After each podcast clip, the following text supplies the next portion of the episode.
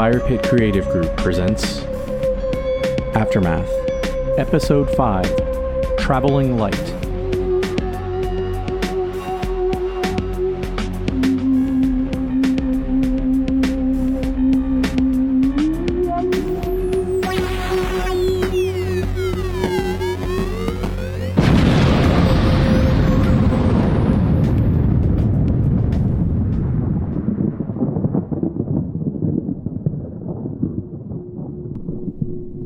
2057 and 2069, the people of Earth faced many trials scarcity of resources, plagues, poverty, famine, and despair. The superpowers of the Earth fell into factions, each armed with its own doomsday arsenal. Diplomacy failed, and civilization came to an end, not with a whimper, but with a bang. General Benjamin Castro, the Israeli government's special envoy to the United Nations, was relocated from the UN headquarters in New York City to an underground base. During transport, General Castro was knocked unconscious and preserved in cryostasis. The general awoke 43 years later in a subterranean society built by survivors of the United Nations. Revived by the Phoenix Project, General Castro was introduced to Phoenix law enforcement officer Major Leonard McGillicuddy and Professor John Bath. If they could work together, Castro, Cuddy, and Bath would lead the first expedition to the Earth's surface. Aided by Project Administrator Danielle Devenu, Chief Surgeon Miro Ganaya, and Engineer Donna Chang, their mission was to determine what life still existed on the world above and if the survivors in the underground Phoenix Project could return. Cuddy pulled the lock and threw open a cellar door. The Major, General Castro, and Dr. Bath climbed upwards into the light. My God. Castro spoke slowly, quietly. He gazed across the island, across the river at New York City in the distance. The destruction, the devastation. Cuddy tapped Castro's shoulder. General, look. Castro followed the Major's gaze to the base of the statue, up the length of Lady Liberty's robes to her weathered, metal face.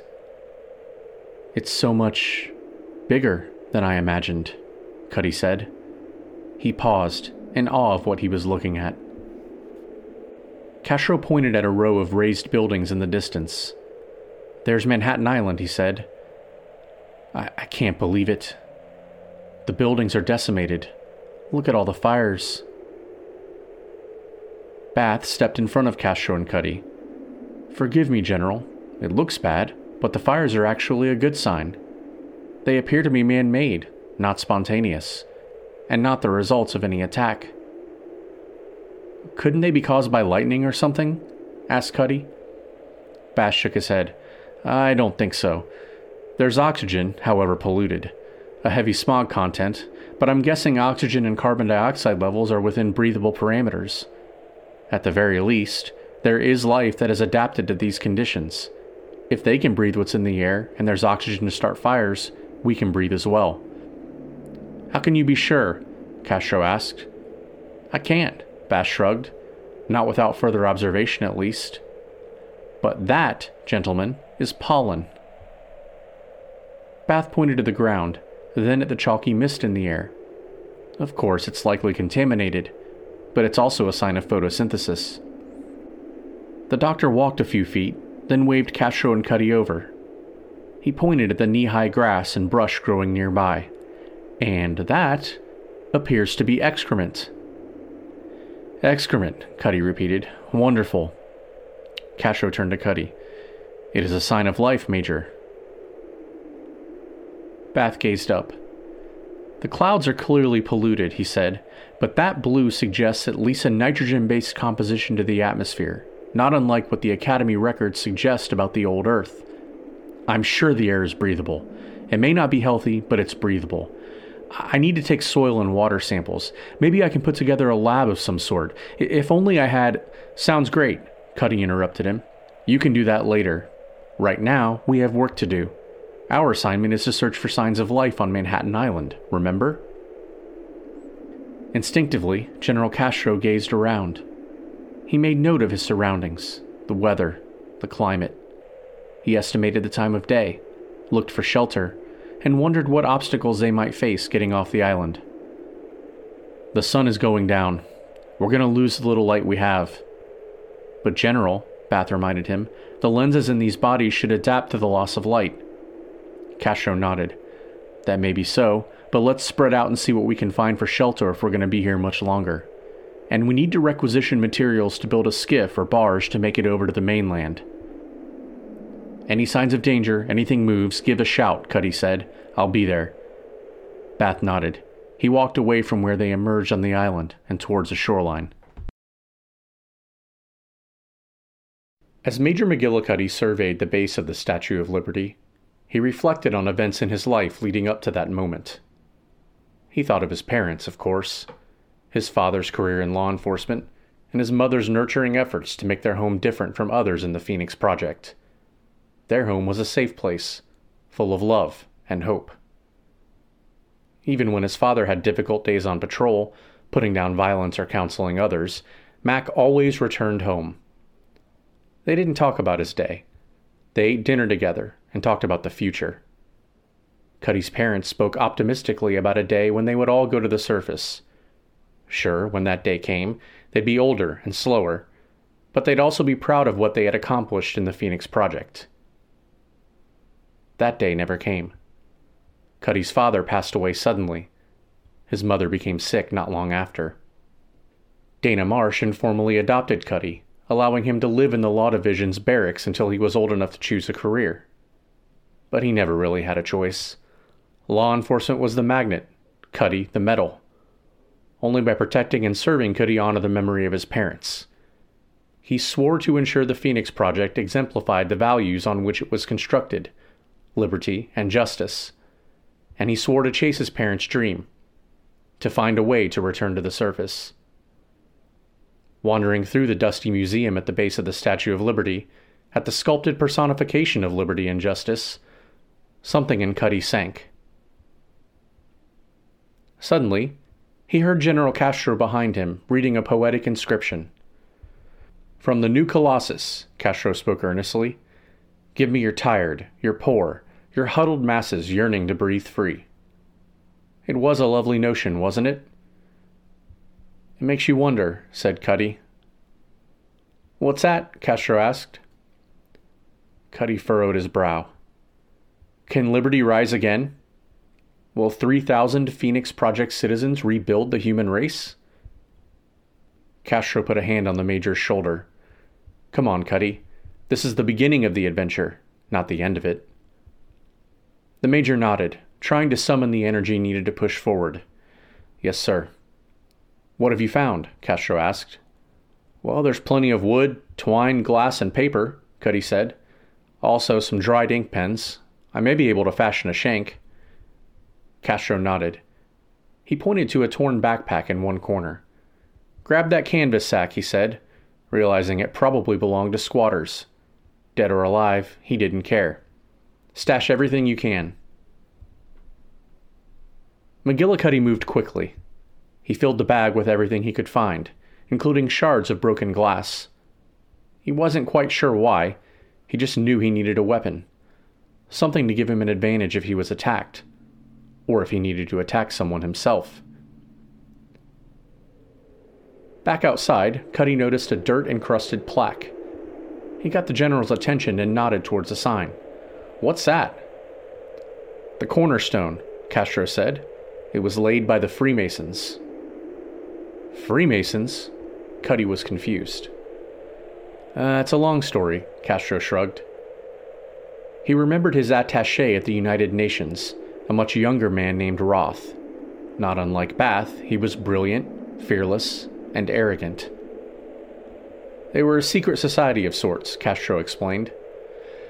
Great, Cuddy said. Another secret society. Hey, I, I, guess the doctor was right. Somebody has been here. Cuddy inched closer. He saw words spray painted across the base of the statue in black and red. This is recent. Cuddy traced the paint. What does it mean? Thralls all? Castro shook his head. I don't know, but. Before the general could finish, they heard shouting in the distance. It was Bath. Castro and Cuddy walked hurriedly towards Bath's voice. They crossed over the direction from which they came to the shoreline and a dockside port. A two story ferry boat was anchored nearby. Take a look at that, Bath said as the others approached. The Circle Line Ferry. Cuddy read the faded title on the side of the boat. Does it work? Bath shook his head. Not sure. Castro led Cuddy and Bath down the short dock. He walked cautiously. If there have been scavengers here, we can count on it being stripped of petroleum and anything else of value. If it's still navigable, we may be able to strip it down and fix a sail to it. Bath looked up. The wind is blowing, but there's a lot of chaff in the air. Radiation? Castro asked. Uh, negligible, said Bath. Probably carbon monoxide, burnt rock, and metal. Cuddy followed Bath's gaze overhead. He saw birds flying in formation. They circled over the water, then took turns diving, retrieving something and rejoining the group. What the hell is that? Cuddy asked. Laridae lari, Bath replied, matter of factly. A gull of some kind. I've never seen one, Cuddy said. Are they supposed to be. No, Castro said before Bath could reply. They're not. It's confirmation of mutation. Natural selection, said Bath. That's the biggest damn seagull I've ever seen, Castro said. Cuddy shifted, looking at Bath, but keeping an eye on the seagulls. You think they pose a threat? Bath grinned. Let's hope they didn't get fat eating the tourists.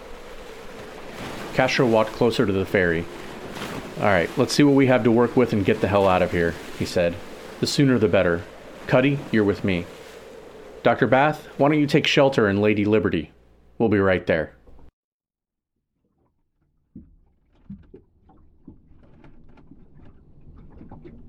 General Castro and Major McGillicuddy boarded the boat. Cuddy was uneasy at first, having never been on a vessel floating in water.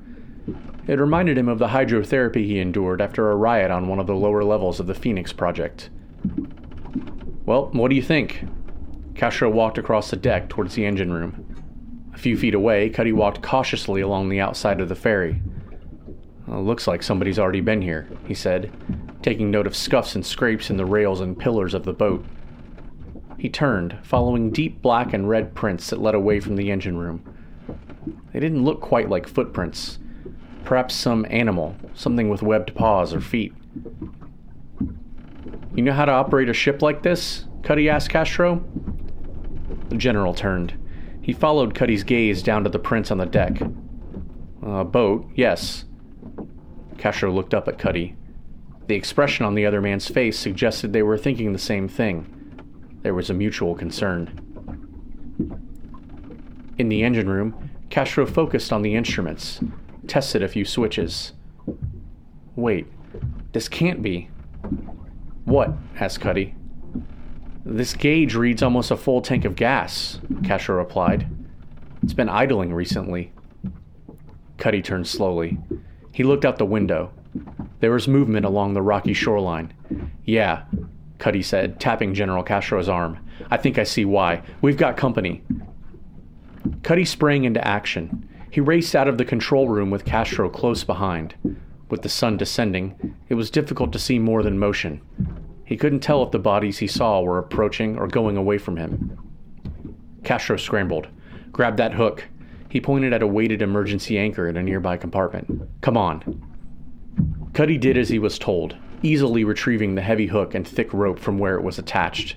With one swift motion, he broke the rope, a sign his mechanical simulacrum was stronger than him.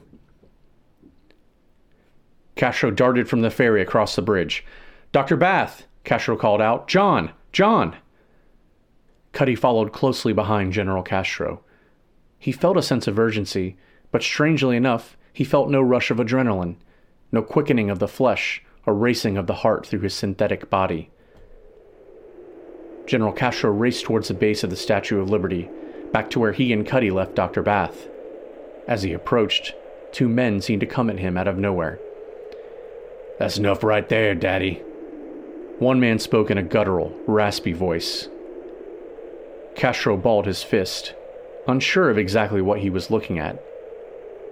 We don't want any trouble. Castro made out two ungroomed forms hunched over. They were men, but they appeared more feral than human. There was another man with us, Castro said. I'm sure me mates be taking care of him right now, said the other man. He lumbered out of the statue's massive shadow, closer to Castro. He got them cans on him? Castro shrugged. He signaled to Cuddy to put some space between them. He didn't want to lose any ground or let both of the men jump him. Cans? Cuddy asked. What's that? The first man scoffed. Gray phlegm spotted his cracked lips. Where you come from, boy? He motioned to the statue with long, sharpened fingernails. Liberty's ours. You're in the rat trap now, son. Cuddy didn't need to feel adrenaline or the rush of blood to take offense, to stand his ground, to teach this creature some respect. Who you callin' son? Cuddy glared. Castro shifted, moving when the others did. He looked straight ahead at the man speaking. He kept an eye on the larger, darker skinned man with his peripheral vision. The simulacrum synthetic lenses enhanced his own eyesight. Look, Castro said, forcefully, let us get our friend, and we can work this out. They heard the distinct sound of Dr. Bath crying out from inside the statue's base. The man in front of Castro and Cuddy stopped moving. Sounding a bit late for that now.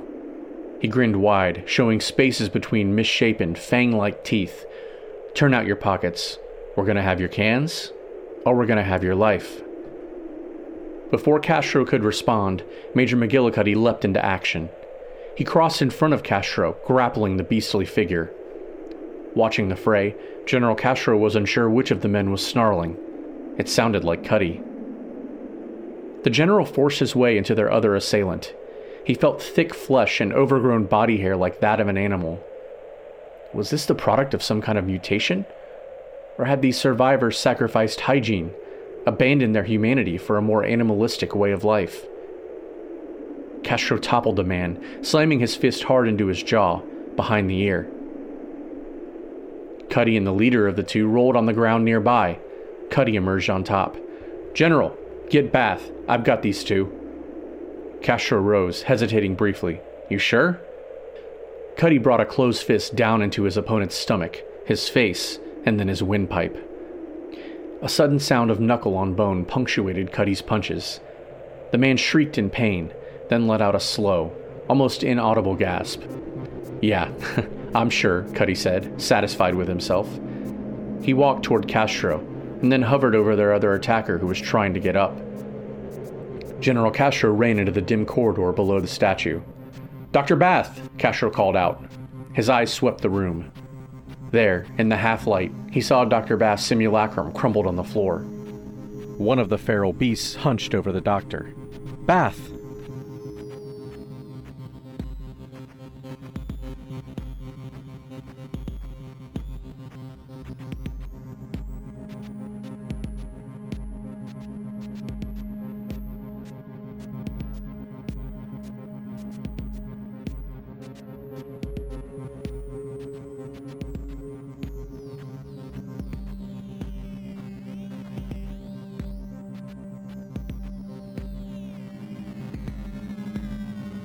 Aftermath, a Fire Pit Creative Group production. Based on a story created by Rhett Davis, with characters created by Rhett Davis, Warren Davis, Willem de DeGrief, and Cole Hoopengarner. Original script by Warren Davis, with Cole Hoopengarner. Narrated and produced by Cole Hoopengarner, with music by Warren Davis. Links to the sound effects used for Aftermath can be found in the description section of each episode. Aftermath and its story and characters are copyright 2019 by Firepit Creative Group.